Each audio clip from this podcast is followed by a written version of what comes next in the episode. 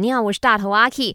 今天要来问的就是内向的朋友们，如果呢你有一些不一样的意见的话，你会敢表达吗？可以继续去到我的 IG 阿 K Chan is me 来留言。每个星期一和三为你送上最新一集的《麦翻转 Tiki》。今天我们要聊的话题是。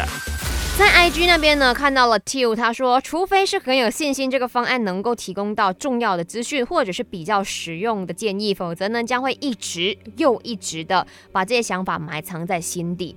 然后 Melissa 燕他说，我不敢哦，我怕惹人讨厌，也不知道 K 那么多干什么，就是很矛盾。我以前哦，跟很多的朋友都是一样的，很脆弱、很敏感，总是觉得说大家很讨厌我，或者是只要我提出一个意见，他们没有及时的认同的话，他们是觉得呃我非常的糟糕，就很没有自信。可是你知道人长大了会有很多不同的领悟的嘛，就开始哎，我们活着就要有被人家讨厌的勇气。本来这个世界上就是有形形色色的人，然后他会不买账你的想法，but 你总得要把你自己的想法先说出来嘛，对不对？你总得要告诉别人你自己内在的所要的、所想的东西是什么嘛？